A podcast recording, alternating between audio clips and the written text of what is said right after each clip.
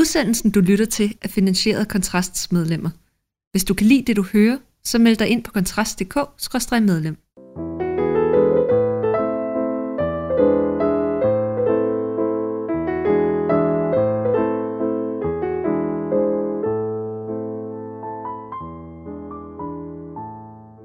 Torsten Skov er læge og P H D i epidemiologi samt bachelor i filosofi, og så har han netop udgivet bogen Pseudoforskning, hvori han argumenterer for, at angiveligt videnskabelig forskning i en lang række tilfælde er blevet underordnet en som oftest identitetspolitisk eller woke ideologi. Og det er sket både på universiteter, hos offentlige myndigheder og i N G O'er. Velkommen til, Torsten, og tillykke med bogen. Ja, tak skal du have. Først, og sådan lige helt overordnet, så hedder din bog som nævnt pseudoforskning, så, så lad mig lige høre, hvad er pseudoforskning egentlig? Ja, altså man kan jo komme med en definition, som er meget simpel, og det er pseudoforskning, det er forskning, der giver sig ud for at være forskning, men ikke er det. Men så ved jeg jo godt, du straks vil spørge mig, jamen, hvad er forskning så? Og øhm, det må jeg så sige, at det kan jeg faktisk ikke definere. Øh, det er jo et, et spørgsmål, man har tumlet med i, øh, i filosofien, og som også jeg har tumlet med lige siden, at øh, jeg læste øh, filosofi i Aarhus for en halv menneskealder siden. Øh, og, og min øh, holdning eller konklusion er, at, at det kan man ikke definere. Man kan godt øh, kende øh, videnskab, når man ser den, og specielt kan man kende noget, der ikke er videnskab, når man ser det. Der kan også være gråzoner, som man skal diskutere. Men det, at man ikke kan definere en ting, er jo ikke det samme som, at, at man ikke kan diskutere, om noget er sådan en ting. Altså for eksempel, nu ligger min bog jo her. Kan man egentlig definere, hvad der er en bog? Der er jo glidende overgang imellem hæfter og bøger, og så er der noget, der er... Øh, rent elektronisk, at det er også en bog. Og der, der er jo næsten ligegyldigt, hvad du tager fat på, så er der glidende overgang, men det afskærer os jo ikke fra at diskutere, hvad den ting, der ligger foran os, er for noget. Hvis vi ser på den der grønne ting der, så er vi to helt enige om, at det er en bog. Der kan være overgangen, som vi kunne diskutere. Og det, jeg gør i min bog, er jo så at tage nogle, synes jeg, eklatante eksempler på, hvad der ikke er Øh, forskning, ikke er videnskab. Og så prøver jeg at overbevise læseren om, at, øh, at sådan forholder det sig, ved at, at gå meget konkret til det. Og når du jo læst bogen, så kan du jo sige, om du synes, der er noget af det, der er overbevisende. Jeg er naturligvis kun den utrolig uhildede interviewer i, i, i den her sammenhæng, øh, men, øh, men jeg vil dog sige, at jeg vil anbefale bogen meget høj grad, ikke desto mindre, men man kan sige, det, det du sådan, hvad kan man sige, beskriver videnskab som her, det er jo sådan lidt, I know it when I'll see it, ikke? Altså, hvis, hvis, du, hvis du ser noget, som, som du definerer, det her, det er god videnskab, og noget andet er dårlig videnskab, det er jo også det, det der går igennem i, i forhold til de eksempler, der er. Men der er jo også trods alt, og det fremgår også af bogen, nogle bestemte metodiske tilgange, som du fornemmer, man tydeligvis mener karakteriserer god videnskab. Kan du prøve at sætte nogle ord på, hvad det er? Ja, altså man skal jo i hvert fald gerne have en nogenlunde klar problemstilling. Hvis man har et, øh, et øh, empirisk materiale, og det har man jo da heldigvis tit, så skal de jo gerne have en relation til den problemstilling eller den hypotese, som man har opstillet, og som man ønsker at undersøge. Og det er jo noget af det, man ser relativt tit i virkeligheden, at nogen formulerer en hypotese, så kommer de med et øh, empirisk materiale. Og når man læser på, hvad det er, de har samlet ind af materiale, og hvilken analyse de har lavet, så må man bare sige, at de to ting hænger jo overhovedet ikke sammen. Men ikke desto mindre, så øh, konkluderer forfatterne til det her videnskabelige produkt så alligevel, at øh, de ser deres øh, hypotese bekræftet af deres empiriske materiale. Så det er sådan ligesom en ting, som er meget nem at gå ind og kigge på. Relaterer det, det empiriske materiale sig overhovedet til hypotesen, eller er det bare en cirkel, der, hvor man starter med øh, noget, som man opstiller som en hypotese, men som er det, man regner med at finde, så kommer man med et materiale, der ikke har noget med sagen at gøre, og så konkluderer man det, man har vidst hele tiden. Det er fuldstændig klassisk, der er masser af det.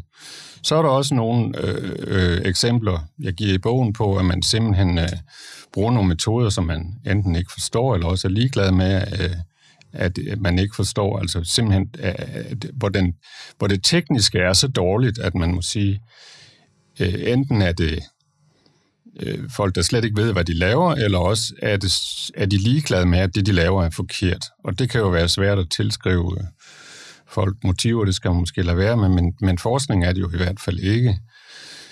Øh, det er bare sådan to eksempler mm. på, hvad der, hvad der kan være tale om. Hvis, hvis vi skulle prøve måske at sætte lidt mere kød på, så har du jo en, der er en ræ, lang række eksempler i bogen, men, men et af dem, som du sådan dykker lidt mere ind i, det er det, det, man kalder orkester, eller du kalder orkesterundersøgelsen, og den tager afsæt i et studie, der hedder intet mindre end Orchestrating Impartiality, the Impact of Blind Auditions. Og, og det studie, det har en række øh, feministiske debattører, og også andre i Danmark, hævdet beviser, at der er sådan en slags kønnet bias i ansættelsen af musikerne. I bogen, der, der redegør du så for, hvorfor, øh, hvordan undersøgelsen den er blevet brugt, øh, og også hvordan det er blevet fejludlagt. Men, øh, men lad os nu, for den lytter, der ikke har, øh, der ikke har læst den, kan du prøve at, sådan at resumere, hvad er det, du mener, der er problemet her? Ja, altså det er jo en bog, eller en, en undersøgelse, som er meget, meget populær blandt, øh, blandt nogle debattører, og, øh, og jeg har jo gendrevet den øh, indtil flere gange, men der er aldrig nogen af de debattører, som jeg er gået i rette med, som er kommet tilbage og har sagt, at jeg har taget fejl, så det må jeg jo gå ud fra, at jeg ikke har. Men det, den går ud på, det, det er, at der var nogle økonomer, som øh, samlede øh, resultaterne af optagelsesprøver til de øh, største amerikanske symfoniorkestre helt tilbage i, var det halvfjerdserne eller deromkring. Og de havde øh, omkring fjorten tusind af de her auditions, øhm, og ved nogle af dem, der brugte man en skærm, sådan så dem, der sad i bedømmelsesudvalget, de kunne ikke se, hvem det var, der spillede. De kunne kun høre, at der blev spillet, og ved andre auditions, der kunne man se, hvem det var, der kom ind. Så man kunne for eksempel se, om det var en mand eller en kvinde som regel. Øhm, og det, der var ideen, det var jo så, eller hypotesen, det var, at når der var en skærm, så ville kvindernes chance for at få en plads i orkestret være større, end når der ikke var nogen skærm, fordi så kunne der jo ikke ske nogen bias i bedømmelsesudvalget. Hvis man så kigger på øh, data, altså på alle fjorten tusind auditions, så er det faktisk sådan, at kvinder klarer sig dårligere, når der er en skærm. Øh, og det var jo ikke lige det, som hypotesen gik ud på, og så gik de der to økonomer jo ellers øh, på det, vi kalder en fisketur, og de har formentlig prøvet at vente og dreje det her materiale på alle mulige mærkelige måder. Og bare lige for at sige, fisketur mener du underforstået her som altså en jagt efter at finde et forudgivet resultat, som konkret i det her tilfælde viser, at der skulle være en bias på spil, ikke? Det er nemlig rigtigt. Og, det, og den der jagt på at få opfyldt sine forventninger, det, den har simpelthen et navn inden for feltet, og det er en fishing expedition. De måtte så kaste treoghalvfems procent af materialet væk, før de kunne finde noget, der blev statistisk signifikant. Og sagen er jo, at når man laver statistiske tests, så skal hver tyvende af dem blive signifikant ved, ved, en, ved tilfældigheder, fordi sådan er hele statistikken skruet sammen. Og det vil sige, at hvis de har vendt og drejet deres materiale på tyve forskellige måder, så er der en god chance for, at de til sidst har fundet noget, der var statistisk signifikant. Og det har de så fundet, og så konkluderer de præcis det modsatte af, hvad hele materialet viser. Men det er kun den modsatte øh, konklusion, som bliver brugt i offentligheden og af dem, som bruger den her undersøgelse. Og det er åbenbart næsten umuligt at, at ligesom få, få lagt den ned og få den slået ihjel, den der myte om, hvad undersøgelsen viser. Og det er det jo blandt andet, fordi forfatterne selv konkluderer forkert. De viser ganske vist hele deres materiale, og den, der læser den øh, artiklen, som er meget lang og meget kompliceret, vil jo sige, jamen hov, den data viser jo ikke det, som forfatterne siger, den viser. Men det kræver jo altså, at man kan gennemskue øh, det tekniske i det, og, og kan sige, jamen det, det er jo ikke rigtigt. Og også at man ligesom kan konkludere mod, det, det er jo helt kontraintuitivt, at forskerne øh, konkluderer imod deres egne data. Men det må vi altså desværre sige, det er ganske almindeligt. Så Man må, man må endelig ikke nøjes med kun at læse resuméet. Man skal læse hele artiklen, og man skal være meget, meget kritisk. Men, men det er vel sådan en, en, hvis spørger lidt polemisk, men det er vel et af de problemer, som, som går igen, og det er meget svært at få for de her ting gendrevet. Altså, det er ligesom om, at der er nogle af de her fortællinger, ikke måske i nogen grad, høj grad inden for kønsdebat, men der er vel også andre felter, hvor det ligesom forekommer meget svært at få den alternative historie ud. Ja, og det er jo for mig i hvert fald meget karakteristisk, at, at man kan ikke komme ind i en øh, evidensbaseret samtale med de folk, som, som skriver den slags. Øh, som sagt har jeg, har jeg øh, været ude flere gange og, og kritisere brugen af den her undersøgelse. Men jeg har aldrig været ude for, at nogen kommer tilbage og prøver at sige til mig, at jeg tog fejl på de og de områder, eller prøver at forsvare deres position eller deres fortolkning af undersøgelsen. Det sker ikke. Øh, og, og det er jo en af grundene til, at øh, de lever videre, øh, at, at kritikken af dem ikke får en plads i den offentlige debat. Øh, hvis man ser på sådan noget som covid, øh, der var vi jo ligesom på første parket og så, hvordan den ene forsker mente det ene om, hvordan epidemien ville udvikle sig, og så var der nogen, som havde lavet en model, der viste noget lidt andet, og så diskuterede man med hinanden, og en gang imellem var der ovenikøbet nogen, som sagde, at jeg tog fejl. Øhm, øh, det gik jo ikke sådan, fordi min forudsætning sådan og sådan var jo forkert. Øh, så, så der oplevede vi øh, alle sammen som, som borgere, hvordan det videnskabelige samfund havde en evidensbaseret samtale om, hvad der var op og ned på tingene. Og det er den samtale, der har det med at udblive øh, inden for, for mere identitetspolitisk, øh, hvad jeg kalder pseudoforskning. Der er simpelthen ikke, øh, der er ingen villighed til at gå ind øh, og diskutere, om, om den forskning, man, man producerer, er korrekt eller ej. Du, ja, ja, du har tidligere også øh, skrevet i, i flere medier heriblandt øh, også kontrast om øh, hvad det indlæg, der handler om en sexismeundersøgelse på Aarhus Universitet på et tidspunkt, som du også har kritiseret, uden at gå for meget i detaljer med, hvad det egentlig er. Men, men der, der synes jeg, at erindrer du også, altså der var noget relativt tilsvarende, at du faktisk, på trods af, at du publicerede i flere medier, hvad det egentlig var, der var nogle set fra sådan udforstående nogle ret graverende problemer, sådan rent metodisk forbundet med den her undersøgelse, så fik du aldrig nogen respons, eller fik de her mennesker bagved i dialog? Øh, altså, den, dialogmæssigt endte det med, at de kom med et respons på videnskab punktum d k, øh, og det overraskede mig meget, at det var der, at den kom. Det var så først efter, at øh, deres undersøgelse var blevet nævnt øh, i Folketinget, faktisk, i diskussionen om den der vedtagelse et hundrede enogtyve, tror jeg, det er. et hundrede enogtyve, ja. Tror jeg. Øhm, der var den op og vende, og så syntes de åbenbart ikke, de kunne knive udenom længere. Øhm, men de gik ikke i deres tidsskrift. Tidsskriftet, som publicerede det, har ikke ville røre ved det her. Og fejlen er stadigvæk ikke rettet. De kom ud med et forsøg på at gendrive min kritik, og jeg kom også med et svar, hvis man læser det, så vil man jo nok, håber jeg da i hvert fald, konkludere, at de måtte indrømme, at der var noget galt, og noget har de slet ikke adresseret. De værste fejl er slet ikke adresseret stadigvæk. Og først og fremmest er de jo ikke rettet. Fakultetet øh, har bare sagt, at det er ikke deres problem, og det synes jeg jo også er mærkeligt. Øhm, da jeg fik min forskeruddannelse på Cancerregisteret, der husker jeg, at en af de første artikler, som jeg stod som første forfatter på, der blev jeg kaldt ned til chefen, øhm, og så måtte jeg redegøre for, hvad der stod. Og øh, jeg må jo have klaret nogenlunde frisag, fordi øh, den, den kom videre på den måde. Men der var en meget, meget streng øh, kvalitetskontrol af, hvad der blev lukket ud fra Cancerregisteret dengang. Det var altså ikke, øh, der kom ikke noget ud, uden at øh, øh, Ole Møller Jensen havde læst det og sagt god for det. Og i modsætning til det, så kan man altså skrive til fakultetet i Aarhus og sige, hør, der er jo nogle klare fejl i noget af det, som er publiceret her, og så siger de bare, at det er ikke vores problem. Nej, det er jo ret påfaldende, kan man sige. Altså, det, er jo, det er jo ikke alene, hvad kan man sige, en videnskabelig publikation. Det er også en videnskabelig publikation, der vedrører forhold internt på et universitet, så man skulle ligesom sige, tænkte, der var, var dobbelt op i interesse i og udvise god akademisk kig i, i ja. Den her sammenhæng. Ja.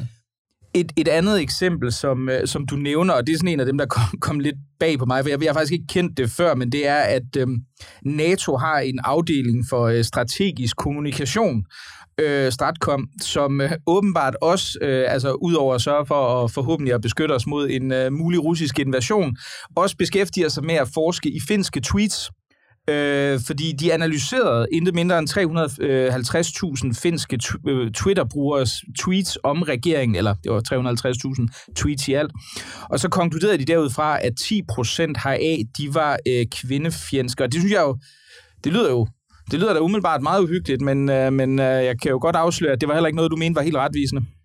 Nej, øh, og grunden til, at, at jeg tog det eksempel med, det var jo så dels, at øh, ja, for at vise endnu et eksempel, men også for at vise, hvor langt det egentlig er kommet ud i, øh, i ligesom vores administration. Det er ikke kun i offentlig administration og N G O'er, det kunne hjælpe mig nu også noget til NATO, øh, at der skrives rapporter, som, øh, som har sådan et øh, feministisk øh, twist.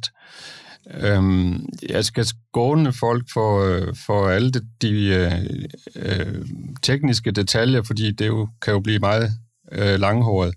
Men reelt var der ikke nogen større forskel på øh, andelen af ubehagelige, eller nogen vil sige hadefulde tweets, som, som tilgik øh, de kvindelige og de mandlige minister i den regering.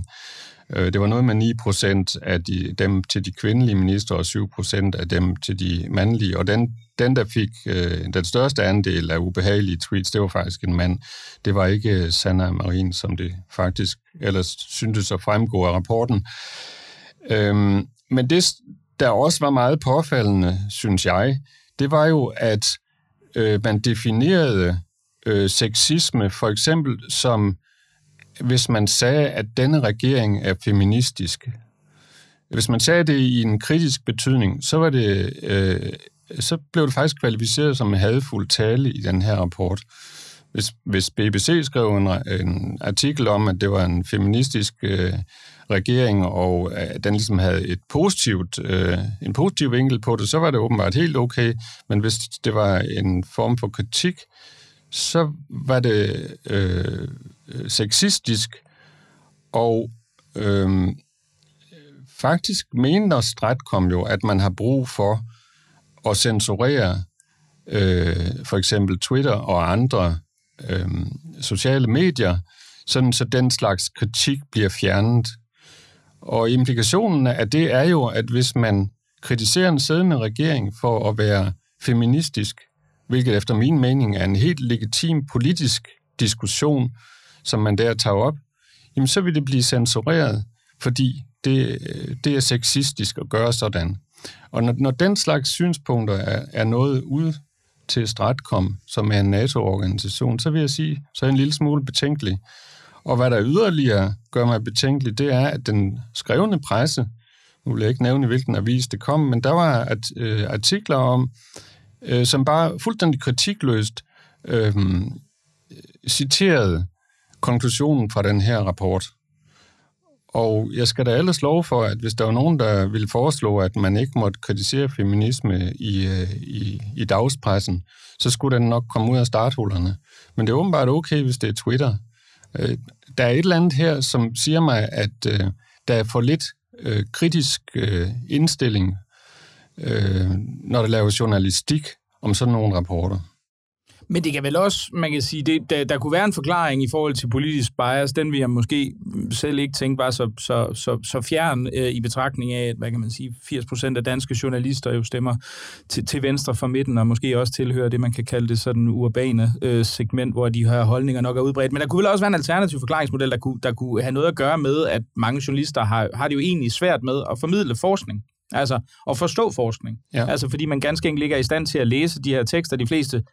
Man kan sige, at videnskabsteori indgår ikke specielt altså, øh, sådan prominent på, på journalistuddannelsen, kan jeg, kan jeg godt afsløre, og det er jo heller ikke øh, noget som altså, sådan fagvidenskabsjournalister. Jeg tror, der er Lone Frank, og så er der sikkert fire andre i Danmark, men øh, så, så, vi, så det vil så også være den liste. Ikke? Så det er vel også en, en mulig forklaring, eller hvad? Ja, nu er jeg jo ikke journalist, men... Øh... Nej. Nej. øh, jo, altså... Jeg, jeg ved ikke rigtig, hvad jeg skal sige til det. Øh...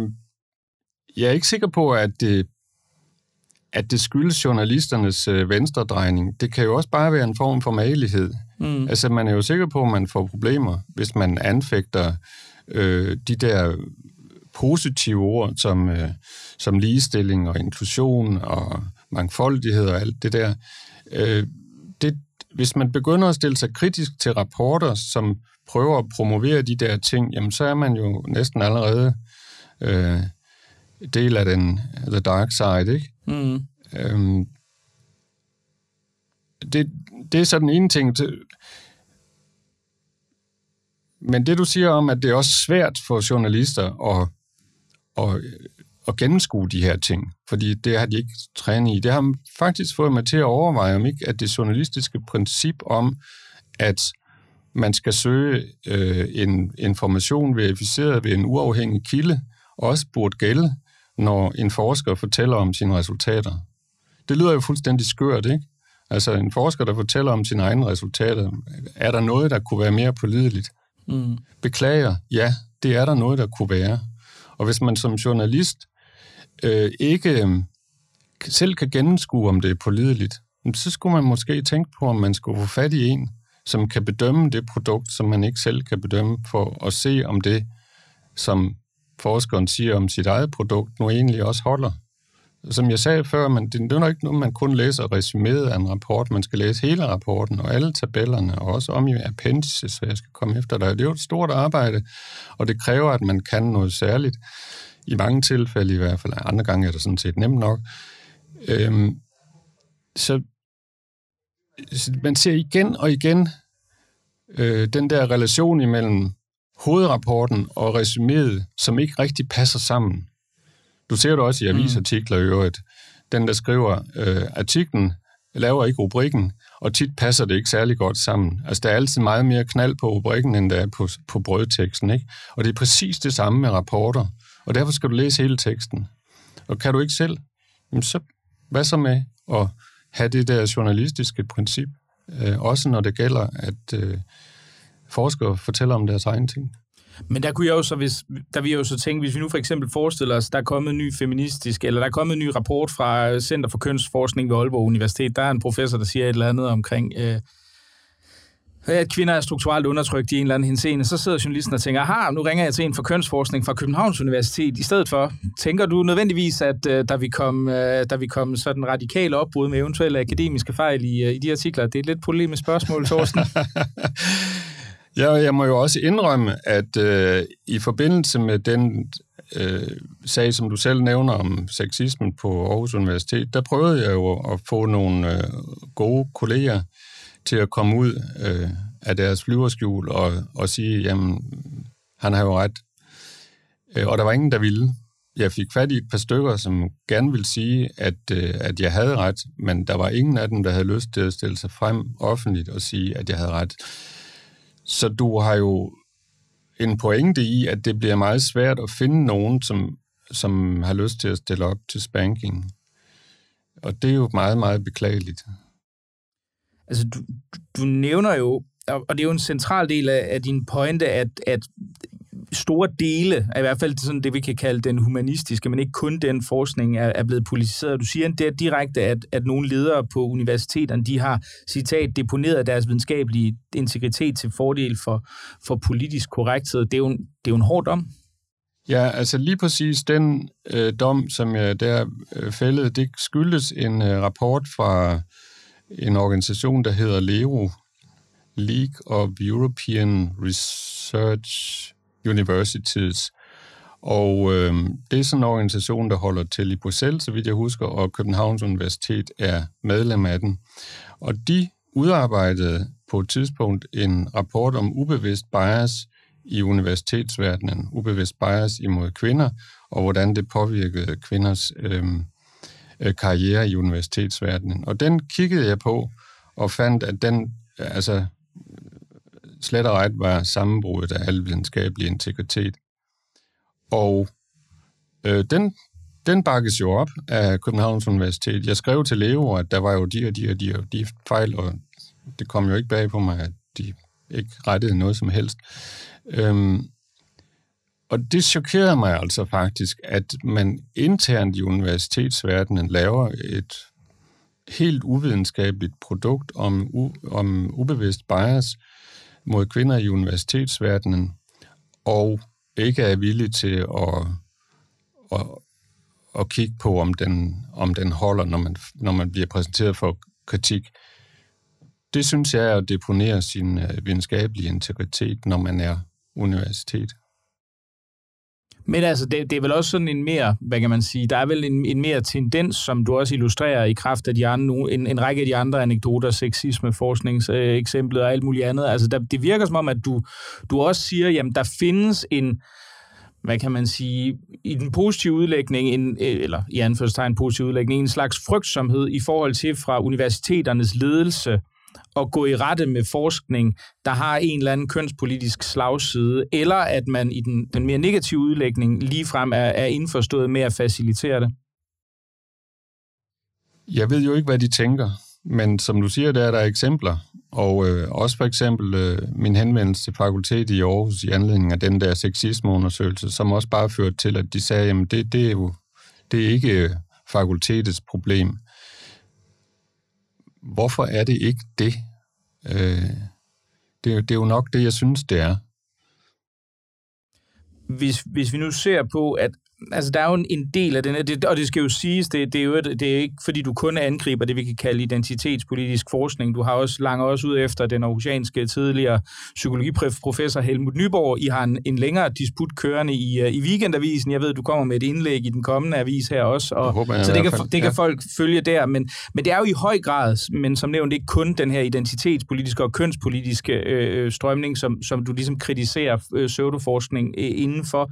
Men er der nogle, kan man sige, at der er nogle ting inden for de forskningstraditioner, som er, altså, som er afledt heraf? Kønsforskning kunne man måske sige, Judith Butler, ved jeg, du, du tidligere har været ude efter den, den amerikanske øh, akademiker, som ligesom er en af øh, hendes vel, forskningstraditionens grandmother, kunne man vel næsten kalde hende. Måske også Foucault, øh, som jo måske ikke er ligefrem kønsforsker, men vel også øh, er en del af det ideologiske bøvle. Altså er der en del af, af den, hvad kan man sige, ideologiske ballast, du har fået fra de her tænkere, som, som ligesom faciliterer den her form for pseudoforskning?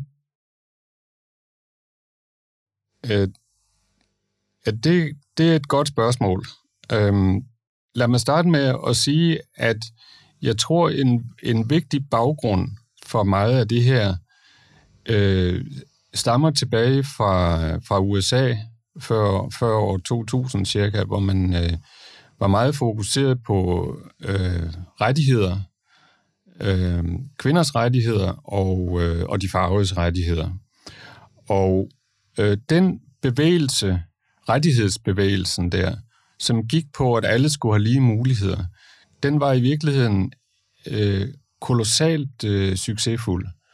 Øh, det lykkedes at fjerne alle mulige øh, formelle øh, forhindringer for kvinder i forhold til mænd og farvede i forhold til, til hvide, sådan at der blev formel lighed. Og det tror jeg ikke sådan set, der er nogen, der anfægter. Men så skete der jo rigtig ikke så meget mere. Øh, ja, selvfølgelig skete der stille og rolige forbedringer øh, i det virkelige liv, men social forandring, det er jo nogle gange noget, der kræver tid, og meget mere tid, end, end folk havde tålmodighed til. Så da kampen ligesom var overstået for lige rettigheder, så opstod jo problemet, hvorfor har vi så ikke lighed i materiel henseende, eller det man kunne kalde resultatlighed. Og samtidig var der jo en masse akademikere, der var blevet mere eller mindre øh, hjemløse efter, at øh, muren var, var faldet sammen, og marxismen var knap så god høj kurs, som den havde været. Så jeg tror, at sammenfaldet af de der to ting gjorde, at man begyndte at interessere sig for, hvordan kan vi fremstille det her problem, eller hvordan kan vi lave noget forskning, som vil få det her til at gå hurtigere. Og noget af det, man fandt på, det var så det her med ubevidst bias, og der blev lavet en, en kolossal masse artikler, som var baseret på Øh, implicit association test, og den kører jo stadigvæk, selvom man nu her tyve år efter har fundet ud af, at den faktisk ikke dur til noget. Øhm, men jeg tror, at det store, øh, det store skred, det skete på det tidspunkt, hvor man begyndte at blive villig til at producere øh, empirisk materiale, som man godt vidste ikke holdt.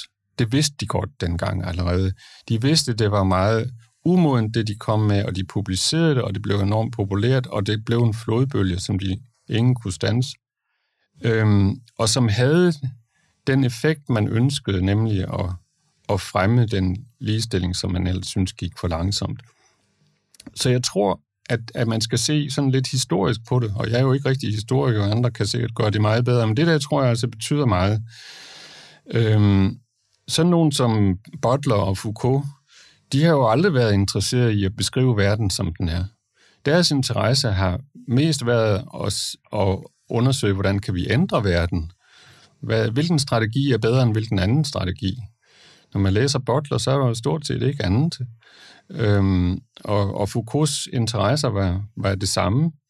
Øh, så jeg vil ikke beskylde dem for at være medskyldige i det der skred, der er sket, hvor man begynder at lave pseudoforskning, som er pseudo i den forstand, at man øh, altså fusker øh, med, med empirien øh, og præsenterer empiri, som er irrelevant for ens øh, spørgsmål og den slags ting, som jo er det, jeg har fokuseret meget på.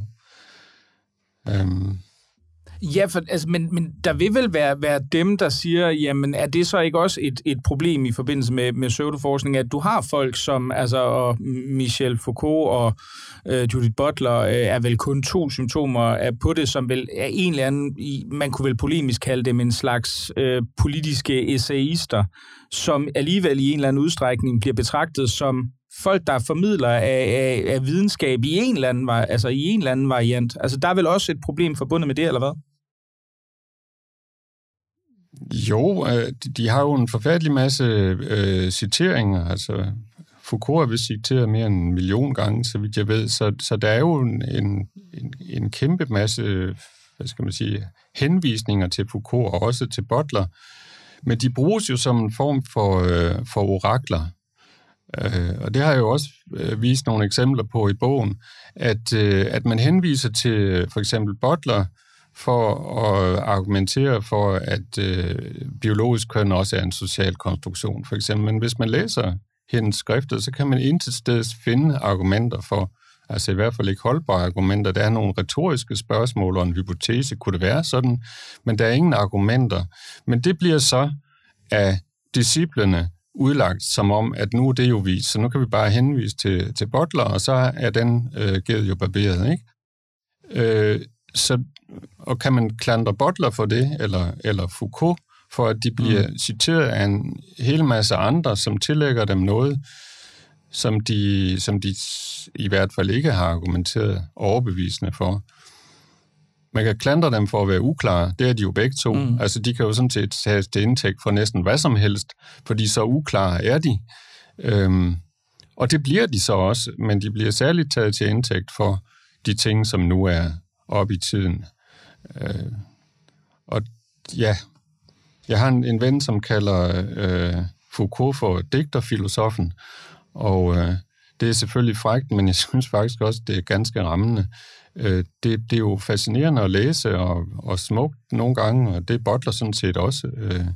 Men, men der er bare, altså det, det er mere, det er mere øh, litteratur, end det er videnskab.